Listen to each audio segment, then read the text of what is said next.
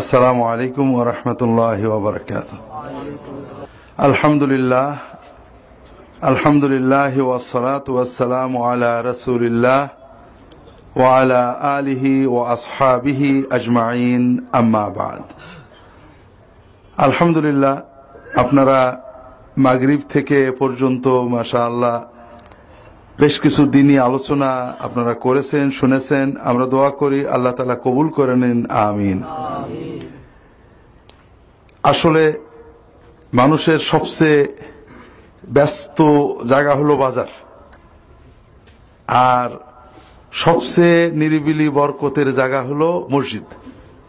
হাদিস শরীফে আসছে, আল্লাহর কাছে সবচেয়ে কঠিন বা খারাপ জায়গা হলো বাজার। কারণ বাজারের মানুষ ঢুকলেই স্বার্থ চিন্তা এসে যায়। কীভাবে আরেকজনের থেকে একটু ফাঁকি দিয়ে পয়সা নেওয়া যায়?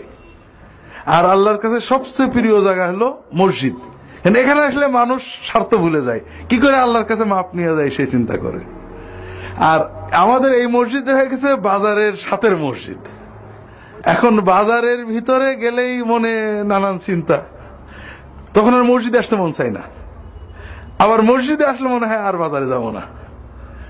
তো এর ভিতরে যে আল্লাহ তালা আমাদের মসজিদ পর্যন্ত নিয়ে আসলেন এজন্য আল্লাহ তালার দরবারে শুক্রিয়া জানাই, আলহামদুলিল্লাহ। কারণ বাজারের ভিতরে টার্মিনাল বেশি ব্যস্ত থাকে। মানুষ দ্রুত আসে, দ্রুত যায়, দ্রুত টিকিট কেনে, এই ব্যস্ত। আমরা সবাই ব্যস্ত। ব্যস্ততা কেমন? মনে হয় যে আমি যদি একদিন না থাকি, চলবে না আর। এরকমই তো মনে হয়। প্রত্যেকেই মনে করে যে আমি যদি একদিন না থাকি, আমার পরিবার চলবে না। তো সত্যি কি তাই? না। আপনারা সবাই চেনেন আমাদের মৌলানা ইদ্রিস। রাহেমাহুল্লাহ। বড় ভালো মানুষ ছিলেন, আমার বন্ধু মানুষ ছিলেন, ছোট ভাই। পাকশির মাদ্রাসা এক হাতে গত প্রায় বিশ বছর চালাচ্ছেন, তারও বেশি। একদিনও উনি না থাকলে চলে না। পরিবার চালাইছেন একা। বউ বাচ্চারা জানেও না, বাজার ঘাট সব একা করেছেন। উনি চলে গেছেন। মাদ্রাসা চলছে না? পরিবার চলছে না? সবই চলছে। তো এই জন্য আমরা যখন বাজারে থাকি, মনে হয় যে কত কাজ কত কাজ কত কাজ। কিন্তু আসলে তো যা আমরা কাজ করি, অধিকাংশই আমাদের কাজে লাগে না। অধিকাংশ। আপনাদের বলেছে কি নাই মাঝে মাঝে বলি যে আমার নানি ছোটবেলায় কিছু ছড়া পড়তেন। তার একটা হলো বোকা নিয়ে। বোকা নম্বর এক, হাসে ফ্যাক ফ্যাক। বোকা নম্বর দুই পরের মাসায় পোষে হুই। বোকা নম্বর তিন, ঋণ করে দেয় ঋণ। এরকম কি কি অনেক পড়তেন আর কি। তাহলে বোকাদের অন্যতম হলো যে পরের মাসায় পরের জাংলায় পুঁই শাক বসে। আপনিও বলবেন, কেউ যদি পরের জায়গায় গাছ লাগায়, কেউ যদি নিজে পুঁই শাক পরের গাছ দিয়ে দেয় বলব এটা বোকা, খাইতে পারবে, কোনো নিশ্চয়তা নেই, গাছ লাগালো, ঠিক না? কিন্তু আমরা কি চিন্তা করতে সবাই কিন্তু এরকম বোকা। আমরা এই যে টার্মিনালে কাজ করছি, বাজার করছি, বাড়ি করছি, টাকা জমাচ্ছি, সবই আমার। কিন্তু আমি কট্টক খাব। কিছুই আমার না। কিছুই আমার না। তার মানে এই নয় যে আমরা এগুলো করব না, করব। এগুলো করতে হবে। এগুলো করতে হবে দুটো জিনিস মনে রাখ, দুটো শুধু জিনিস, বেশি কিছু না। একটা হলো করার সময় একটু আল্লাহর দিক খেয়াল রাখতে হবে। আর একটা হলো করার পাশাপাশি আমার যেটা আসল ওটা বাদ দেওয়া যাবে না। আমার যেটা আসল, ওটা বাদ দেওয়া যাবে না। এই দুটো জিনিস খুব খেয়াল রাখতে হবে। এক নম্বর হলো, আমরা যা করব, করার ভিতরে আল্লাহর কথাটা মনে রাখতে হবে। আর দুই নম্বর, আমরা দুনিয়ার যে কাজ করি, পরের জাংলায় পুই ফুসি পরের জাংলা না? মনে করেন আমার এখানে দুটো জিনিস আছে, একটা বাড়ি আছে আর মসজিদ মাদ্রাসা আছে। বাড়িটা আমার। মসজিদ, মাদ্রাসা তো আমার নেই। ও জায়গা রেস্ট্রি করে দেওয়া হয়ে গেছে মানুষের। কোনোদিনে আমি বাল বাচ্চা নিয়ে উঠতে পারব না। ঠিক না? তাহলে আমার কি? আসলে কি বাড়ি আমার? আসলে কিন্তু বাড়ি আমার না। ওই বাড়িটাই পরে এই মসজিদ মাদ্রাসা কিছুটা আমার হতে পারে। কথা বোঝেননি বাড়িটা আমি মরার পরে আমার বাচ্চারা লাশটাও থাকতে দেবে না। বের করে দেবে। কথা বুঝেছেন? আমার মরার পরে যদি কেউ কন্টিনিউ দোয়া করে, মনে রাখে, এই মাদ্রাসা ছেলে ফেলে রাখবে। বাড়ির লোকজন এত রাখবে না। কথা বোঝেননি? এই জন্য দুটো জিনিস খেয়াল রাখতে হবে। একটা হলো আমরা বাজারে যখন থাকব, কর্মে যখন থাকব, কর্মটার ভিতরে আল্লাহর কথা মনে রাখতে হবে। আপনি আট ঘণ্টা কাজে আছেন, আলহামদুলিল্লাহ। এটাও আপনার আখেরাতে কাজে লাগবে। যদি আপনার মনের চেতনা ঠিক থাকে। রসল্লাহ সাল্লাম বসে আছেন মসজিদে। একটা যুবক চলে যাচ্ছে মসজিদের পাশ দিয়ে হেঁটে। সাহাবিরা বলছেন যে, এই ধরনের শক্তিশালী যুবক যদি আল্লাহ রাস্তায় থাকতো, কত লাভ হতো? আল্লাহ রাস্তায় জিহাদে আল্লাহ রাস্তায়, দাওয়াতে আল্লাহ রাস্তায় এলেমে। রসুল্লাহ সাল্লাম বললেন, তোমাদের কথা ঠিক না। ও যে চলে গেল, কর্মের জন্য গেল। ও যদি এই নিয়েতে যায়, যে ও কাজ করে, কর্ম করে, পরিশ্রম করে, ওর পিতামাতাকে খাওয়াবে, বৃদ্ধ পিতামাতাকে খাওয়াবে, তাহলে ও যে গেল, কর্ম করল, ও কাজ করল, বাজারে বসল খড়ি কাটলো, যাই করুক না কেন, ওর পুরো সময়টা আল্লাহর রাস্তায় থাকার সোয়াব সে পাবে। ওর বাবা মা নেই অথবা দরকার নেই, ওর বউ বাচ্চার জন্য যদি বেরোই থাকে, বউ বাচ্চাকে উপার্জন করে হালাল খাওয়াবে, এই নিয়েতে বেরোই থাকলে, তাহলেও ও পুরো সময় আল্লাহ রাস্তায় থাকার সব পাবে। ওর বাচ্চাও নেই, অথবা মা বাবাও নেই, অথবা মা বাবার দরকার নেই, নিজে কারোর কাছে হাত পাতবে না, নিজের কামাই করে নিজের পায়ে দাঁড়ায় চলবে। নিজের টাকা ব্যয় করবে, নিজের টাকা খরচ করবে। এই নিয়েতেও যদি বেরোই, তাহলেও ও আল্লাহ রাস্তায় থাকা সব পাবে। তাহলে প্রথম যেটা মনে রাখতে হবে, সেটা হলো আমরা দুনিয়াদারি আমাদের করতে হবে। এটা দুনিয়াদারি না।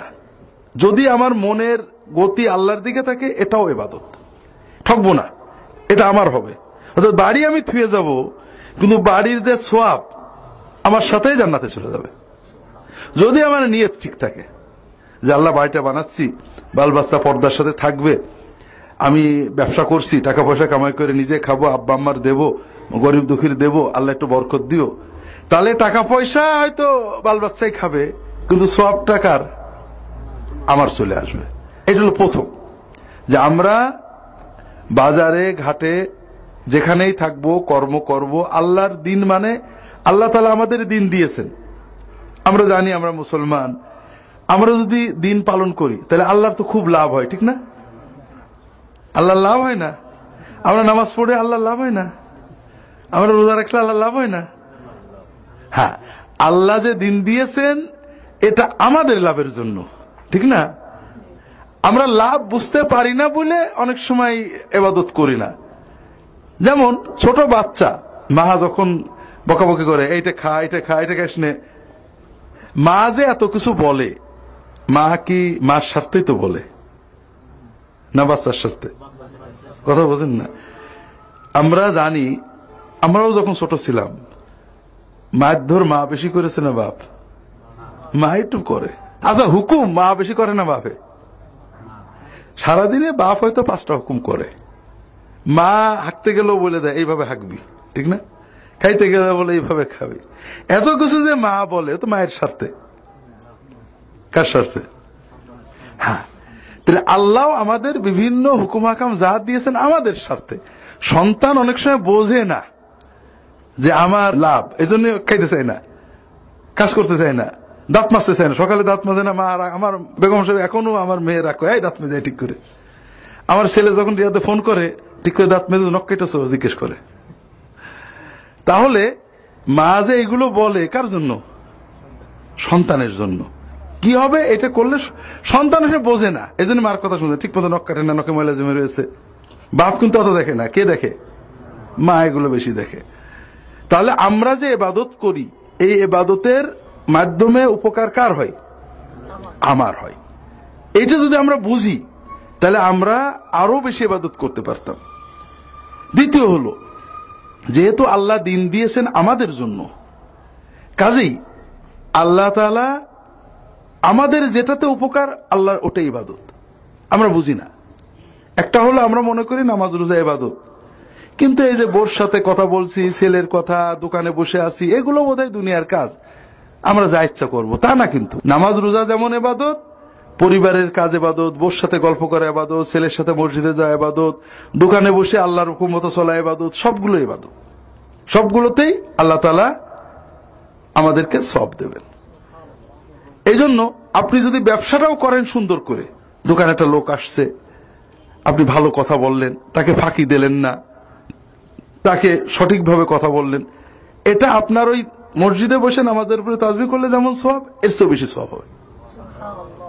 রসুল্লাহ সাল্লাম বলছেন দেখেন এইটা কিন্তু কারোর ক্ষেত্রে নেই।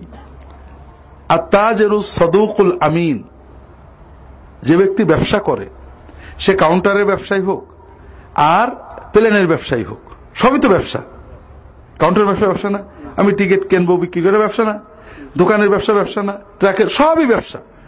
রসল্লাহ সাল্লাম বলছেন আর তাজরু সদুকুল আমিন। আর সাদেকুল আমিন। যে ব্যবসায়ী সত্য কথা বলে মানে খেয়ানত করে না, প্রতারণা করে না।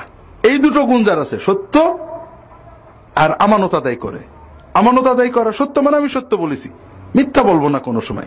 আর একটা হলো আমানত আদায় করব। যেটা দিতেছে যে ওটাই দেবো। কমও দেবো না, বেশিও দেবো না। তার যে আমানত, সেটা আমি ঠিক করে দেব। এই আমানত আর সত্য। এই দুটো জিনিস যে ব্যবসার ভিতরে ধরে রাখতে পারবে, সে কেয়ামতের দিন নবীদের শহীদ আল্লাহ সবচেয়ে প্রিয় সিদ্দিক, তাদের সাথে এক কাতারে তার জান্নাত হয়ে যাবে। তাহলে বোঝা গেল, সারা রাত তাজুদ পরেও কিন্তু দেওয়া গেল না। কিন্তু ব্যবসায় যদি আপনি দুটো জিনিস, ব্যাস, সত্য কথা, আমানত। খেয়ানত করব না। যা বলেছি তাই তাহলে ব্যবসা ইবাদত। দুটো জিনিস। একটা হল নিয়ত হতে হবে। আল্লাহ আমি আয় করে নিজে খরচ করব বাপ মার দেবো আত্মীয় স্বজনের দেবো, গরিব দুঃখের দেবো, মসজিদ, আল্লাহ একটু বরকত দিও। আর একটা হলো ব্যবসায় দুটো জিনিস ধরে রাখতে হবে। সত্য কথা বলো, মিথ্যা বলব না। অনেকে দোকানে গেলে, ভাই, এত দেখি নিছি। বা আপনার তো বলার দরকার নেই, কত দেখি নিয়েছেন? আমি তো আপনার শুনতে চাইনি। খালি খালি মিশে কথা বলে গুণাগার হয় না। আপনি বলবেনই তো কত? ভাই, আমি এরকম বেচতে পারব না। মিস মিটে গেল। বান্দা যখন নিয়ত করে যে আমি মিথ্যা বলব না, আল্লাহ ব্যবস্থা করে দেন। আর বান্দা যখন নিয়ত করে একটু মিশে টিসে বলে নি, যা আল্লাহ করে করবে। ও মিথ্যা দরজা খুলে গেলে আস্তে আস্তে আস্তে আস্তে মানুষ বেশি মিথ্যা। একদিন একটা বলে, পরের দিন দুটো বলে, তখন মিথ্যাটা সহজ হয়ে যায়। এই জন্য তাহলে আমরা বুঝলাম যে আমরা যে কাজগুলো করি, এগুলোও এবাদত। তবে পাশাপাশি এর ভিতরে কয়েকটা জিনিস মনে রাখতে হবে।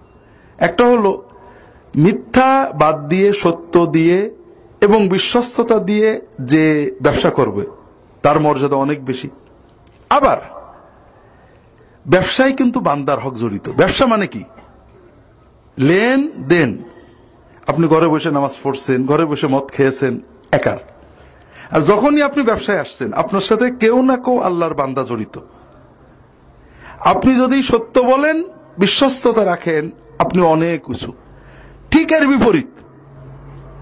যদি মিথ্যা বলেন, আপনি মদ খেয়েছেন, আল্লাহর সাথে বান্দার সম্পর্ক। আল্লাহ এটা সহজেই মাফ করবে। মদ খেয়েছে কেউ, তাড়ি খেয়েছে কেউ অনেক গুণা করেছে, কিন্তু কোনো মানুষের হক নষ্ট করেনি। ওই গুণাটা আল্লাহ কান্নাকাটা করলে মাফ করে দেবে। কিন্তু ব্যবসা মানেই আপনার সাথে একটা না একটা মানুষের লেনদেন। আর এই লেনদেনে যদি আমি দুটো কাজ করি একটা হলো মিথ্যা, আর একটা হলো খেয়ানত। যা বললাম সেটা দিলাম না। তাহলে এই গুণা অনেক বেশি নিচেই নিয়ে যাবে। এ অনেক হাদিসে আসছে। কেউ যদি মিথ্যা কথা বলে, শপথ করে, অথবা কোনো প্রতারণা করে কাউকে ঠগিয়ে কিছু বেছে, কেয়ামতের দিন আল্লাহ তার দিকে তাকাবেন না। রসুলাম বাজারে যেতেন। এই আমরা মনে করি মসজিদেই আমাদের দিনদারি। না রসুলাম বাজারে চলে যেতেন। একবার বাজারে যে দেখেন যে কাঠ মানে আমরা যখন সোলা বেশি, চাল বেশি, ধান বেশি, পাট বেশি ওরকম গাড়ি গাড়ি করে রাখা রসুল্লাম হাত ঢুকিয়ে দিয়েছেন ভিতরে। ভিতরে হাত দিয়ে দেখেন ভিজে, বাইরে শুকনো। কথা বোঝেননি? রসুল্লাম কি ব্যাপার, ভিজে কেন? ইয়ার রসুল বৃষ্টি পড়ে ভিজে গেছিল। তো ভিজেটা ভিতরে কেন? বাইরে নেই কেন? মানে মানাগাসানা ফেলাইছে মিন্না। যে আমাদের কোন ক্রেতাকে প্রতারণা করবে। খারাপ জিনিস ভালো বলে বেচবে, দোষ গোপন করে বেচবে, সে আমার উন্মত হতে পারবে না। কাজেই আমরা সবাই ব্যস্ত। বাজারে যারা আছেন কাউন্টারে যারা আছেন, রাস্তায় সবাই ব্যস্ত। তারা মনে করছেন, এ, হুজুররা মসজিদে কি করছে? কথা বলছেন না। কিন্তু আসল বোকা কারা? যারা মসজিদে বসল না যারা বাজারে বসে থাকল? আসল বোকা। কারণ তাদের এই কাজটা তাদের কাজে লাগছে না। আপনি যখন এক ঘণ্টা কথা শুনে যাবেন, দেখবেন মনের ভিতর থেকে ইঁদুর চলে গেছে, মনটা শান্ত লাগছে। আল্লাহর কালাম আমার জন্য না। আল্লাহর কালাম শুনলে মনে শান্তি আসে, মনটা ফ্রেশ লাগে। ওই দোকানে যে খুব টেনশন ছিল, এই এক ঘণ্টা একজন দিনই কথা শুনলে দেখবেন টেনশনটা কেটে যায়। এটা নগদ লাভ। নগদ লাভ না। আপনার, দেখবেন, আপনি যত কষ্ট করছিলেন আইসে আজান হলে নামাজে চলে আসবেন, মসজিদে দুই রেখা চার রেখা সুন্নত পড়বেন, বসে একটু তাজরি তালিল করবেন, দোয়া করবেন আল্লাহর কাছে, যা চায় চাইবেন এরপরে নামাজ পড়ে চলে যাবেন, দেখবেন ওই, ওইখানে থাকতে মনের ভিতরে যে টেনশন ছিল, অস্থিরতা ছিল, অনেক রকমের অস্থির, এটা কেটে গেছে। আবার মনটা একটু ভালো লাগছে। এটা আল্লাহ জিকিরে আসে। আরেকটা জিনিস আপনাদের বলি, ভুলে যাব এই জন্য আল্লাহ রসুল সাল্লাম বলছেন আর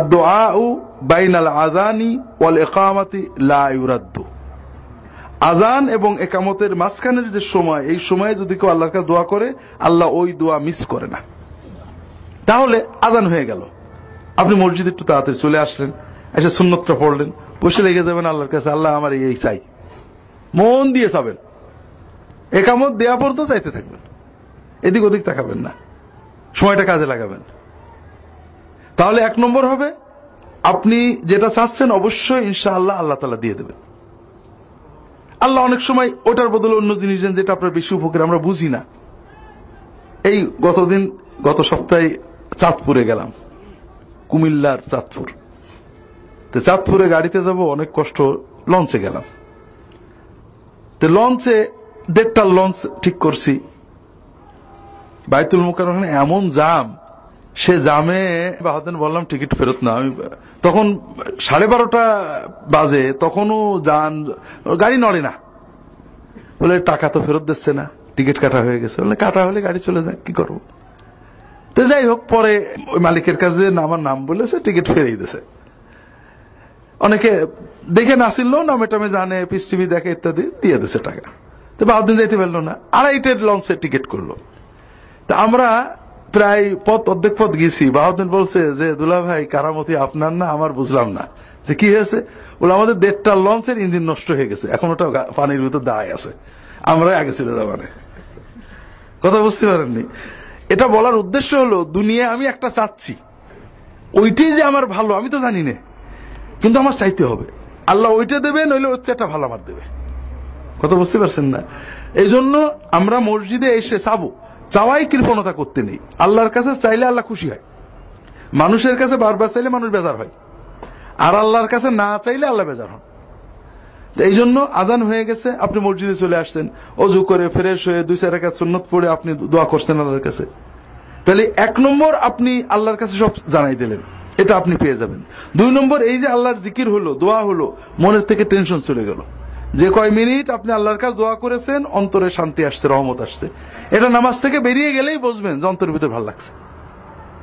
তিন নম্বর, এরপরে যখন আবার দোকানে যেয়ে বসবেন, তখন ওই গুনার কাজগুলো করতে মন চাবে না। আহা, আমি আল্লাহর কাছে গেছিলাম সে আইসি একটু ভালো চলি। তো এই জন্য ভাইরা আল্লাহ রসুল সাল্লাহাম আমাদেরকে বাজারে কেমন থাকতে হবে, দোকানদারি কেমন করতে হবে, এগুলো সব শিখিয়েছেন। আমরা যখন বাজারে থাকব, আমাদের একটু মনে রাখতে হবে যে এই যে কাজ আমরা করছি, এই কাজগুলো আমি জানি না আমি ভোগ করব কিনা। কাজে এমন কিছু করব না যাতে আটকা পড়তে হয়। কিছু জিনিস আছে, মানুষ মজা পায়। যেমন যারা হিরোইন খায়, আপনারা হয়তো টার্মিনালে দু- দুই চারজন জানবেনও। যখন নেয়, প্রথম মজা লাগে। কিন্তু যখন অভ্যাস হয়ে যায়, তখন আর মজা থাকে না। কষ্ট হয়, পাগল হয়ে যায় না নিলে। আছেন এরকম? নিচ্ছে, টাকা খরচ করছে, মায়ের মাথায় লাঠি মেরে টাকা নিচ্ছে, নেশা করছে, কিন্তু ওই নেশার সময়ের পর আবার কষ্ট লাগছে। তাই আমরা যে দুনিয়ায় যে গুণাগুলো করি, এই রকম। গুণা আমরা করি, অন্যায় করি, মানুষের গাল দিই, ফাঁকি দিই, ধোকা দিই। কিন্তু এতে তো আমাদের কোনো লাভ নেই, কষ্ট থেকেই যাচ্ছে, অস্থিরতা থেকেই যাচ্ছে। এই জন্য আমরা বাজারে থাকব যদি আল্লাহর দুটো কথা মানতে পারি। একটা হলো, নিয়তটা ঠিক করব যে আল্লাহ আমার যা টাকা দিবা, আমি তোমার পথে কিছু ব্যয় করব। নিয়ত কিন্তু ভালো রাখতে হবে। দিনের পথে ব্যয় করব, ছেলে ফেলে দিনের পথে নেব, নিয়ত রাখতে হবে। আর নিয়ত কাজও করতে হবে। এমন না, আজকে আমার বিশ টাকা ভালো লাভ হয়েছে, দুশো টাকা লাভ হয়েছে, ভালো বেচা কেনা হয়েছে, বাকি রাখবেন না। যেমন বাজার একটু বেশি করবেন আল্লাহর পথেও দিয়ে দেবেন সঙ্গে সঙ্গে। কম থাক বেশি থাক কিছু আল্লাহ দিতে হবে। কোথায় দেবেন? আল্লাহর দিতে হলে কোথায় দিতে হয়? কেন লাভ দিয়ে দেওয়া যাবে না? আল্লাহ তো লাভ দিয়ে থাকে না? হ্যাঁ? আল্লাহ লাভ দিয়ে থাকে না? ঝাউদে থাকে না? হ্যাঁ? কথা হলো এই জায়গা কিন্তু মারাত্মক।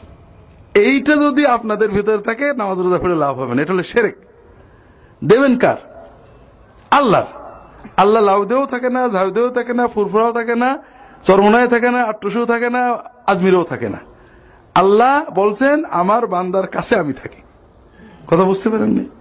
কাজেই আল্লাহর দিতে গেলে আর কারোর হাতে দিয়ে আল্লাহর কাছে যাবে, এই চিন্তা করলে সেরেক হয়ে যাবে। যেমন আপনি মার দেবেন।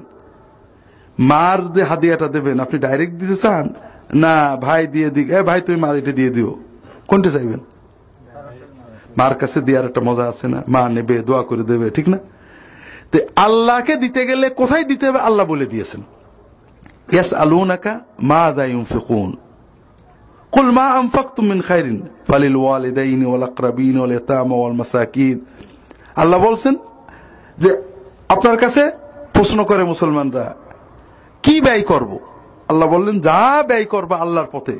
প্রথম হলো পিতামাতার। প্রথম কার? বুঝেন ঠেলা। প্রথম কার?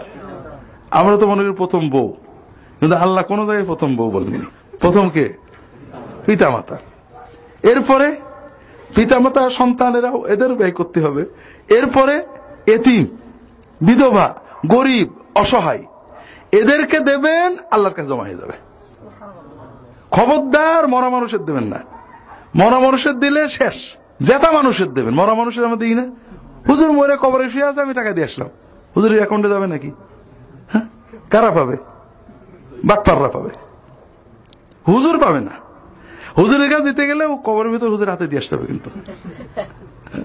কাজেই যা আয় করবেন, অবশ্যই সংসারে ব্যয় করবেন, পাশাপাশি আল্লাহর দেবেন। তবে আল্লাহর দিলে কোথায় দিতে হবে? আল্লাহ নিজে বলে দিয়েছেন। আল্লাহ কোথাও বলেননি, মাজারে পিসে বসুদের দিতে হবে। আল্লাহ বলেছেন, নিজের পিতা মাতার দিতে হবে, নিজে এতিমদের দিতে হবে, বউ ছেলে ফেলে দিতে হবে, গরিবদের দিতে হবে, দিনের কাজে দিতে হবে। মাদ্রাসায় দেবেন, এতিমখানায় দেবেন, মসজিদে দেবেন, গরিব বিধবা, গ্রামে যারা বিধবা, চিকিৎসা করতে তাদের দেবেন। আমাদের বড় অদ্ভুত পদভ্যাস। রুগী চিকিৎসা না করে মরে যায়, কেউ দেয় না। কিন্তু মরার পরে কাফন কেনার টাকা সবাই দেয়। খানার টাকা দেয়। আছে না? না। আপনি জেতা থাকতে ওর একটা টাকা দিলে অনেক সব। কারণ রসুল হাসান বলেছেন, কেউ যদি রুগী দেখতে যায়, তাহলে সত্তর হাজার ফেরেস্তা তার জন্য দোয়া করে। কারণ জীবিত মানুষ অসুস্থতা দেখতে গেছেন, তার মনটা ভালো লাগে। মরা মানুষ জানাজা পড়বেন, দাফন হয়ে যাবে, ব্যাস, তার জন্য দোয়া করবেন। এই জন্য একটু ভালো আয় হয়েছে। আল্লাহ এই মাসে আমি ইনশাল্লাহ আমার মা রেটে দেবো, ভাইয়ের রেটে দেবো ভাবি রেটে দেবো, বোনের রেটে দেবো। আকরাবিন, অর্থাৎ যারা রক্ত সম্পর্কের আত্মীয়, তাদের দিতে হবে। এদের ভিতরে যারা গরিব, দুঃখী, অসহায়, তাদের দিতে হবে। এতে আল্লাহ সবচেয়ে খুশি হন। এই জন্য এটা করতে হবে। বউ বাচ্চার দিতে হবে। আপনি বউয়ের জন্য শাড়ি কিনেছেন, এটাও সৎকা হিসেবে আল্লাহর কাছে জমা হয়ে যাবে। বাচ্চার জন্য কাপড় কিনেছেন, এটাও সৎকা হিসেবে আল্লাহর কাছে জমা হয়ে যাবে। তবে সবগুলো শুধু বৌরই দেবেন, শুধু ছেলের দেবেন মা বাবার দেবেন না, আগে কিন্তু আল্লাহ মা বাবার নাম দিয়েছেন। কাজেই মা বাবাকে সবসময় আগের লিস্টে রাখতে হবে। দ্বিতীয় হলো, যে আয়টা আমরা করব, একটা হলো নিয়ত ভালো রাখতে হবে, চেষ্টা করতে হবে, আল্লাহর কাছে সাহায্য চাইতে হবে। যেভাবে আয় করব, এর ভিতরে যেন হারাম না ঢুকে এই জন্য চেষ্টা করতে হবে হারাম ঢুকলে লাভ হয় না। হারাম টাকায় কোনো বরকত নেই। হালালে সব বরকত। সবচেয়ে বড় কথা ভাই, আমরা যারা সাধারণ মানুষ, হারাম আয় করে কিন্তু আমরা দুনিয়ার সবচেয়ে বড় লোক হতে পারব না, ঠিক না? পারবে কারা? রাজনৈতিক নেতারা, বড় বড় আমলা, বড় বড় ব্যবসায়ীর নাম বলব না, তাদের এত টাকা আছে যে টাকার কোনো শেষ নেই, ঠিক না? তারা নাই দুনিয়ায় ফুর্তি করুক, আখেরাতে দুদকে গেল। আমরা দুনিয়াতেও কষ্ট করব আখেরাতে দুদকে যাব, এটা লস না। আমরা হারাম করে কয় টাকা আয় করব? বেশি তো না ফুরেই যাবে। এই জন্য আমরা উপার্জন যেন হারাম না হয়, এদিকে সবার খেয়াল রাখতে হবে। যদি আমরা আমাদের লেনদেনে সত্য কথা আর আমানত রাখতে পারি? ইনশাআল্লাহ। নফল নামাজ না পড়েও নফল রোজা না রেখেও সবে বরাত না করে, সবে কদর না করে। শুধু ফরজ এবাদত আদায় করবেন, আর ব্যবসায় সত্য কথা, আর আমানত রক্ষা করবেন। ইনশাআল্লাহ। কেয়ামতে আল্লাহর নবী সিদ্দিক, সলেহীন, সোহাদাদের সাথে আপনাদের জান্নাত হয়ে যাবে। আরেকটা জিনিস বলছিলাম, যে আমাদের এই যে লেনদেন, ব্যবসা বাণিজ্য করি, এটা সবই এবাদত হবে। তবে এর ফাঁকে ফাঁকে আল্লাহর সাথে সম্পর্কটা ভালো রাখতে হবে। রসল্লাহ সাল্লামের সাহাবি, আমরা সেরাতুন নবী, মিলাদুন নবী, রসুলের জন্ম, রসুলের জীবনী, এগুলো নিয়ে আমরা আলোচনা করব। রসল্লাহ সাল্লাহাম জীবন দেখেন। রসল্লাহ সাল্লাহাম যখন ছোট ছিলেন, কর্ম করতেন। আট, দশ, বারো, চোদ্দ বছর বয়সে উনি কি করতেন? ছাগল চড়াতেন, পয়সা নিয়ে বেতনে। কাজেই কিশোরদের জন্য অবসর থাকলে কাজ করা, গ্যারেজে কাজ করা, এগুলোই নবীর শূন্য যখন একটু বড় হলেন, ব্যবসা করতেন। চাষার সাথে ব্যবসা করতে সিরিয়া গেছেন। যখন আরেকটু বড় হলেন, চাকরি আর ব্যবসা করতেন। তাহলে রসুল্লাহ সাল্লামের সুন্নত হলো কর্ম করো। কর্ম করো কর্ম করো, আয় করো, নিজের পেয়ে দেওয়া মানুষের দাও। রসুল্লাহ সাল্লাহ সাল্লাম যখন দিনের দাওয়াত দিলেন, নবী হলেন চল্লিশ বছর বয়সে। রসুল্লাহামের নবী হওয়ার পরে প্রথম যারা ইমান আনছিলেন, প্রথম খাদিজা, তার স্ত্রী, এরপরে তার চাকর কিত দাস জাহিদ ইবনে হারেসা, তার সাথে আলী ইবনে আবি তালেব, তিনজনই ঘরের লোক। এরপরে আবু বকর, চারজন। এরপরে আব্দুর রহমান আউফ জুবাইর ইবনুল আওয়াম তালহা, ওসমান, এরা সবাই কয়েকটা জিনিস ছিল। এরা ছিলেন তরুণ। অল্প বয়স, কারোর বয়স আট, কারোর বয়স বারো, কারোর বয়স চোদ্দ, কারোর বয়স বিশ, বুড়ো ধারা না, সবাই জন দুই নম্বর, এরা ইসলাম গ্রহণ করার পরে যে কাজ করেছেন রসুল্লাহ সাল্লামের সাথে থেকেছেন, যেমন মনে করেন আব্দুর রহমান ইবনা আউফ। আব্দুর রহমান ইবনা আউফ ঠিক প্রথম যে কয়জন ইমান এনেছেন, তাদের অন্যতম। নবীজি নবুয়াতের দাওয়াত দেওয়ার পরপর ইমান এনেছেন এরপরে যখন কাফেররা খুব অত্যাচার করল, হিজরত করে আফ্রিকায় চলে গেছেন, আবিসিনিয়ায়, ইথিওপিয়া। সেখান থেকে আবার চলে আসছেন। কীভাবে আসছেন? মুসলমানদের উপর যখন খুব অত্যাচার হলো, আব্দুর রহমান আউফ এবং আরও বেশ কিছু মুসলমান হিজরত করে চলে গেলেন আবিসিনিয়ায়। এর ভিতরে মক্কা একটা ঘটনা ঘটে। ঘটনাটা কি? মক্কার লোকেরা রসুল্লাহ সাল্লাম কিন্তু মানত না ওই সময়। আবু তালেব বেঁচে ছিলেন, মোহাম্মদ সাল্লামের গায়ে হাত দিত না। তাকে দাওয়াত দিতে বাধা দিত। আর অন্যদের গায়ে হাত দিত। তার কোরআন তেলাত করতে দিত না, পড়তে দিত না, দাওয়াত দিতে দিত না। হঠাৎ রসুল্লাহাম সুযোগ খুঁজে খুঁজে। কাবা ঘরের পাশে আরবের লোকেরা কাবা ঘরের ভক্ত ছিল। আরবের লোকেরা যে আল্লাহর ভক্ত ছিল, আপনারা সবাই জানেন তো, তারা কিন্তু ইমানদার ছিল। আল্লাহ মানত, আল্লাহর ইবাদত করত, তবে শিরিক করত। তো রসুল্লাহাম যে কারোর কিছু না, হঠাৎ যেই কোরআন তেলাওয়াত শুরু করে দিয়েছেন, সুরা নাজম পড়া শুরু করতেছেন কোরআন তেলাওয়াতের এত তাসির, সবাই মন দিয়ে। কেউ কোনো কথা বলতে পারছে না। রসুলাম কোরআন পড়েই যাচ্ছেন পড়েই যাচ্ছেন। ওর ভিতরে লাতের কথা আছে, মানাতের কথা আছে তাই যে ঠিক না, আল্লাহর ইবাদত করতে হবে, আল্লাহ পড়েই যাচ্ছেন পড়েই যাচ্ছেন। পড়ে শেষে সেই সুরা নজমের শেষে আল্লাহ সেজদা করতে বলেছেন। নবীজি সেজদা করেছেন। ওই যারা সেখানে ছিল, সবাই সাথে সাথে সেজদা করে দিয়েছেন। সেজদা করে দিয়েছেন, দেখো সর্বনাশ। এই যে মোহাম্মদ মোহাম্মদের কথা মতো সেজদা হয়ে গেল। কিন্তু করে ফেলেছে সবাই। কথা বুঝেছেন আরবের লোকেরা আল্লাহর মানত কিন্তু শুধু আল্লাহর কথা বললে খুশি হইতো না। দুই পাঁচ মিনিট আল্লাহর কথা। এরপরে আল্লাহর বন্দনার পরে সাথে কিছু তাদের যারা ভক্তি করত, তাদের বন্দনা, ইব্রাহিম ইয়াগো সোয়া, লাত, এদের কিছু বন্দনা করতে হবে, তখন সেজদা করবে। এজন্য আল্লাহ বলেছেন, যখন তুমি শুধু আল্লাহর কথা বলো, ওরা ওদের মন খারাপ লাগে। তুমি যখন আল্লাহর কথা বলার পরে বিভিন্ন আল্লাহর মাহবুব বান্দা, যাদের ওরা ভক্তি করে, মানত করে, সেজদা করে, ওদের কথা বলো, তাহলে ওদের খুব মজা লাগবে। কিন্তু সুরা নাজমে শুধু আল্লাহর কথা বলা হয়েছে, আল্লাহর কথা বলা হয়েছে। এরপর নবীজি সেজদা করেছেন, ওরাও সেজদা করেছে। সেজদার পরে চিন্তা করছে যে, কি হয়ে গেল? কিন্তু ওই হদের মক্কায় তো সবাই উমরায় আসে। কেউ কেউ দেখেছে যে মোহাম্মদ সাল্লাহামের সাথে মক্কার লোক সবাই সেজদা করেছে।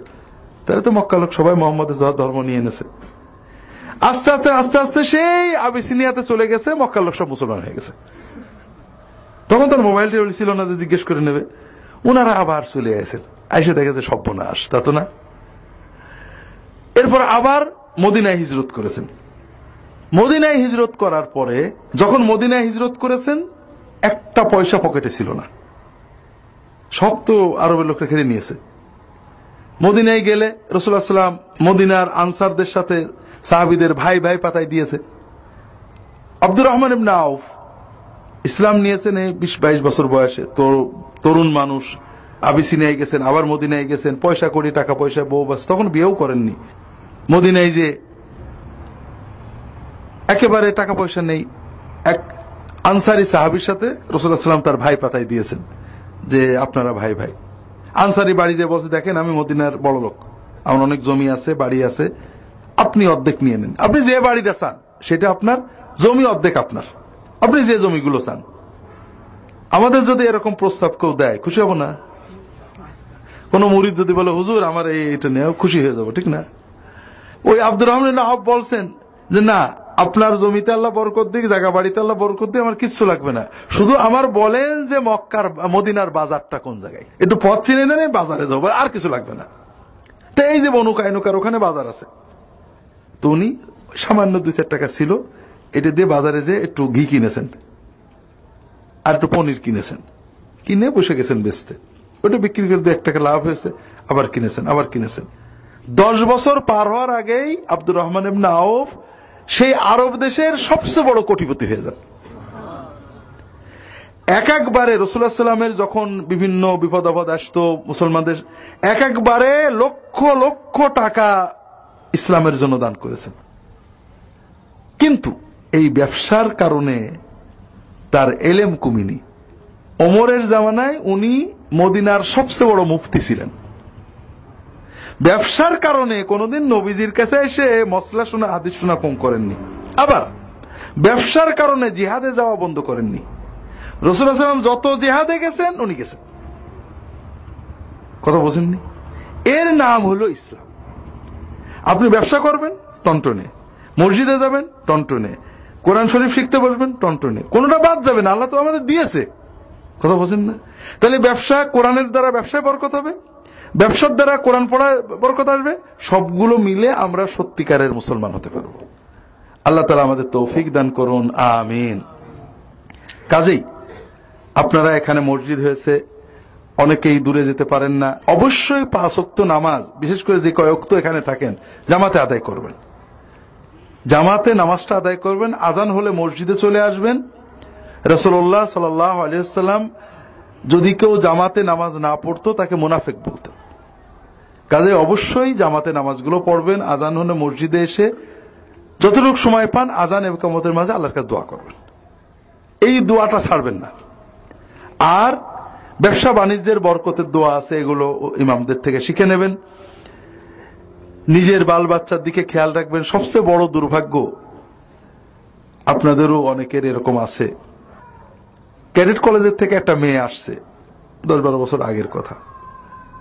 স্যার, আমার ভাইটা নষ্ট হয়ে যাচ্ছে।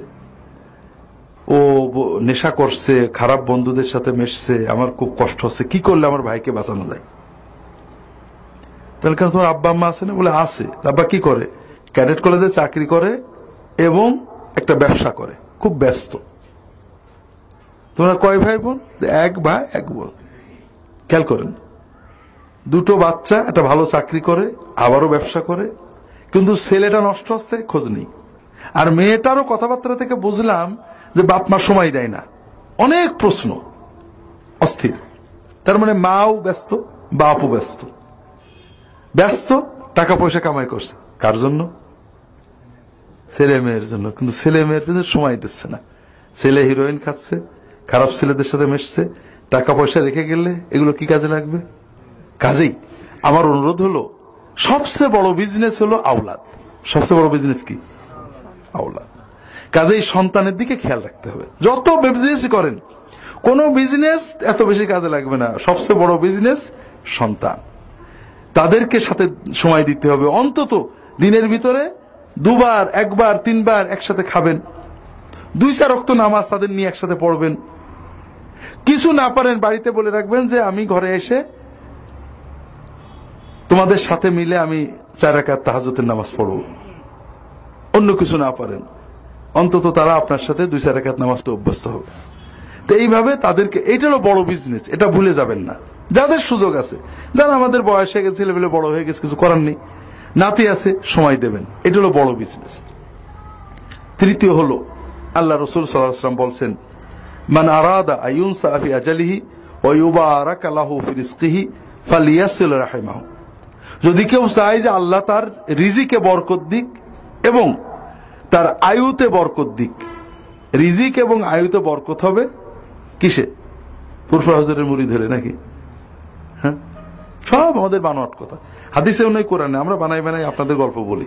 যে অমক ফুরফুরাজের মুড়ি ধরেছিল ফুরফুরাজের বদনা মেরে মেরে ফেলছিল। কোরআন শরীফ নেই, হাদিসেও নেই। আমাদের বানোয়াট কথা। আল্লাহ রসুল সাল্লাহ সাল্লাম বলছেন, পীর সাহেবের কাছে যেতে হয়, মুড়ি ধরতে হয়। বড় খাওয়ার জন্য না। দিন শেখার জন্য। হুজুর, আমার অজিফা শিখিয়ে দেন, আমি আমল করব। এটা ঠিক আছে। বড় লোক হওয়ার জন্য, বরকতের জন্য নবীজি বলে দিলেন, কি করতে হবে?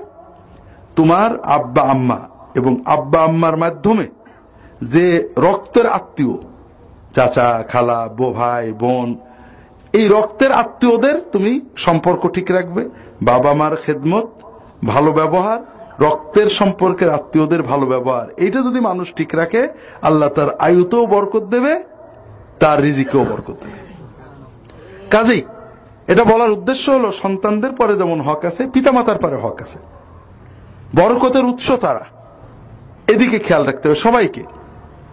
সন্তানদের, পিতামাতার, আত্মীয় স্বজন, এগুলো যদি আমরা সম্পর্ক ভালো রাখি, ইনশাআল্লাহ আল্লাহ দুনিয়াতে বরকত দেবেন। আল্লাহ তালা সবাইকে তৌফিক দান করুন, আমিন। ওমা তৌফিক ইল্লা বিল্লাহ। আল্লাহ আলা মুহাম্মদ আলা আলিহি ওয়া সাহাবি আজমাইন। ফরজ নামাজের পর মোনাজাত করা যাবে কিনা, করলে গুনাহ হবে কিনা? আপনাকে মোনাজাত গুনার জন্য করেন না সবের জন্য করেন? হ্যাঁ প্রশ্নটা কি করতে হবে? হ্যাঁ প্রশ্ন করতে সব কত বেশি হবে? কথা হলো সব হবে কিনা আর একটা হলো সব কোনটাই বেশি? কথাটা বোঝেন না? একজন বলল, প্যারাসিটামল খাব না এক্সট্রা খাব? কোনটাতে বেশি উপকার, ঠিক না? তা আমাদের সবসময় দেখতে হবে কোনটাতে বেশি লাভ, নাকি? বিশেষ করে দিনের ব্যাপারে, কারণ আমরা সারাদিন বিজনেস করি দুনিয়ার, আর দিনের বিজনেস করি অল্প সময়। এখানে সবসময় অল্প পুঁজি, বেশি লাভ এদিকে খেয়াল রাখতে হবে। অল্প পুঁজি, বেশি লাভ হলো নবীর তরিকা। কার তরিকা? নবীর তরিকা। রসুল্লাহাম যে কাজ যেভাবে করেছেন, ওইভাবে করলে সব বেশি হয়। রসুল্লাহ সাল্লাম নামাজের পরে মোনাজাত করতেন। তবে একা একা। সাহাবিদের নিয়ে কোনোদিন করেননি। এরকম কোন রেওয়ায়ত নেই। তো একা করেছেন, অনেক রেওয়ায়ত আছে। এজন্য একা করা উত্তম। তবে সবাই মিলে করলে গুণা হবে এরকম না। গুণা এক জায়গায় হবে। সেই জায়গাটা আপনাদের একটু বুঝাই দিই। আপনারা কোরআন পড়েন না? বসে পড়েন না, দাঁড়ায়। বসে পড়ে তো তাহলে ঠিক আছে। আমি দলিল দিয়ে প্রমাণ করব যে বসে কোরআন শিব যে পড়ে সে বেয়াদ আপনারা দেখেন দলিল কাটতে পারেন কিনা। কোরআন কার কালাম? আর সবচেয়ে বড় মর্যাদা কার দিতে হবে? তা আপনি সবার সাধারণ লোকের সাথে, এমপির সাথে দাঁড়াই কথা বলেন, আল্লাহর সাথে বসে কথা বলছেন, আপনি বেয়াদব না। ঠিক আছে না? যুক্তি গেল না একটা? অকাট্য দলিল। নামাজ হলো আমাদের মডেল এবাদত। নামাজের ভিতরে আমরা অনেক এবাদত করি। নামাজে জিকির আছে না? তসবি আছে না? তাকবির আছে না? দরুদ আছে না? সালাম আছে না? দোয়া আছে না নামাজে? নামাজে কিন্তু সব আছে। দরুদ শরীফ নামাজ আমরা পড়ি, বসে না দাঁড়িয়ে। সালাম শরীফ আমরা পড়ি, বসে না দাঁড়িয়ে। দোয়া শরীফ আমরা পড়ি, বসে না দাঁড়িয়ে। আর দাঁড়িয়ে কি করি? কোরআন শরীফ দাঁড়াই পড়ি। তাহলে কি বোঝা গেল? সব এবাদত বসে হবে, কোরআন কি করে হবে? তা আপনি বসে পড়েন, হবে না তো? দলিল কিন্তু অকাট্য, কথা বোঝেননি? কিন্তু আপনি বসে পড়েন। এখন তো আমরা সবাই দাঁড়িয়ে পড়ব, ঠিক আছে তো? এত দলিল দিলাম, তারপর মানবেন না। কারণ দলিল আছে, সুন্নত নেই, নবীর তরিকা নেই। নবীজি নামাজে দাঁড়াই কোরআন পড়তেন, কিন্তু নামাজের বাইরে কখনো দাঁড়িয়ে কোরআন পড়তেন না, বসে কোরআন পড়তেন। এর নাম হলো নবীর তরিকা, কথা বোঝেননি? এখন একজন লোক পা ব্যথা হয়ে গেছে, বসে পড়ছিল, দাঁড়িয়ে পড়ছে। গুণা হবে, দাঁড়িয়ে কোরআন পড়া না যাইজ নাকি? না যাইজ না। কিন্তু একজন লোক বসেছিল, গল্প গুজব করছে, হঠাৎ কোরআন সে পড়ার শখ হলো তাড়াতাড়ি কোরআন নিয়ে দাঁড়িয়ে পড়তে শুরু করল। এটা কি হবে? এটা কি হবে? গুণা কেন হবে? দাঁড়িয়ে পড়া তো জায়েজ। গুণাটা কিন্তু দাঁড়িয়ে পড়াতে না। সে যে মনে করল যে বসে পড়লে সব হবে না, কম সব হবে, দাঁড়িয়ে পড়লে আল্লাহ বেশি খুশি হবে। এই মনে করাটাতে গুণা হয়েছে। কি জন্য? সে মনে করল, নবীজি যে কায়দায় পড়তো, ওই কায়দায় পড়লে সব কম হবে। আর আমি যে কায়দা পড়ি এটা তো সব বেশি হবে। তাহলে কার তরিকাকে ছোট মনে করল? নবীর তরিকা। এই জন্য নামাজের পরে অবশ্যই মোনাজাত করবেন, যার সুযোগ আছে। একা একা করলে বেশি ভালো। আপনার মনের কথা অন্তর দিয়ে আল্লাহর কাছে হুজুরের পিছনে করলে বড় সমস্যা, আমরা তো হুজুর। কি বলি না বলে আপনারা বোঝেন না? আর আমি হয়তো বললাম, আল্লাহ আমার মাফ করে দাও। আপনার দরকার, আল্লাহ আমার ছেলের ভালো করে, আমি বললাম, আল্লাহ আমার মাফ করে দাও। আপনারটা তো আমি চাইনি। কিন্তু সালামের পরে যদি আপনি মন দিয়ে আল্লাহর কাছে চান, আল্লাহ আমার এটা লাগবে, সেটা লাগবে, তাহলে ভালো হয় না। এটা নবীর সুন্দর দুই নম্বর হলো যে সবাই মিলে ইমামের পিছনে মনোজাত করলে গুণা হবে তা না। তবে যদি আপনি নবীর তরিকার চেয়ে এই তরিকাকে বেশি ভালো মনে করেন, তখন গুণা হয়ে যাবে। কথা বোঝেননি? আপনি পাবেতা হয়ে গেছে, দাঁড়িয়ে কোরআন পড়েছেন গুণা হবে না। কিন্তু বসে পড়লে সব কম হয়, বসে পড়া বেয়াদফি হয়, কাজেই দাঁড়াই পড়ি, দাঁড়াই পড়লে সব বেশি, তখন গুণা হবে, কারণ আপনি নবীর তরিকাকে খারাপ মনে করেছেন। কথা বুঝতে পেরেছেন? এগুলো নিয়ে ঝগড়া করবেন না, আমাদের দেশের মানুষ জানে না, নামাজই পড়তে পারে না, ইমাম দোয়া করে, তারাও করে। এটা করলেই গুণা হবে তা না, তবে একা করলে সবটা বেশি হবে। জি।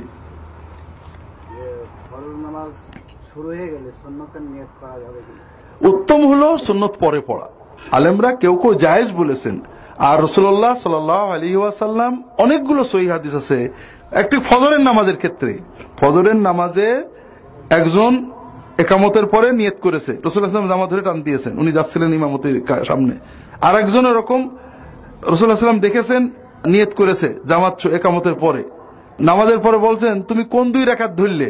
আমাদের সাথে যে দুই রাকাত পড়লে না তুমি একা যে দুই রাকাত পড়লে? এক মসজিদে দুই রকম নামাজ কেন? এই জন্য মসজিদের ভিতরে একামত হওয়ার পরে নিয়ত না করাটাই উত্তম। আপনি বাড়িতে পড়ে গেছেন, রাস্তায় পড়েছেন, সমস্যা নেই। আপনি একামত হয়ে গেছে, মসজিদে গেছেন, আপনি ফরজ পড়ে নেন, এরপরে সুন্নত পড়বেন, সমস্যা তো নেই। পরে পরেও পড়া যাবে, বেলা ওঠার পরেও পড়া যাবে। পরে এটাও একটা হাদিস, আবার পরে পড়াও হাদিসে আসছে, দুটোই মানে সমস্যা নেই। এই জন্য যদি একামত হয়ে যায়, তাহলে পরে পড়াটাই সবচেয়ে নিরাপদ। রসুল নিষেধ করেছেন। আলেমরা এটাকে ফরজ বলেনি জায়েজ বলেছেন। নিরাপদ হলো আপনি যদি মসজিদে ঢুকে পড়েন, একামত হয়ে গেছে, বাড়িতে আসেন একামতে এসে পড়তে পারেন। একই মসজিদে দুই নামাজ হচ্ছে না। তাহলে এখন ইনশাল্লাহ মুক্তাসার দোয়া হবে। আল্লাহ আলা মোহাম্মদ নবী ওয়া আলা আলিহি ওয়া সাহাবিহি আজমাইন।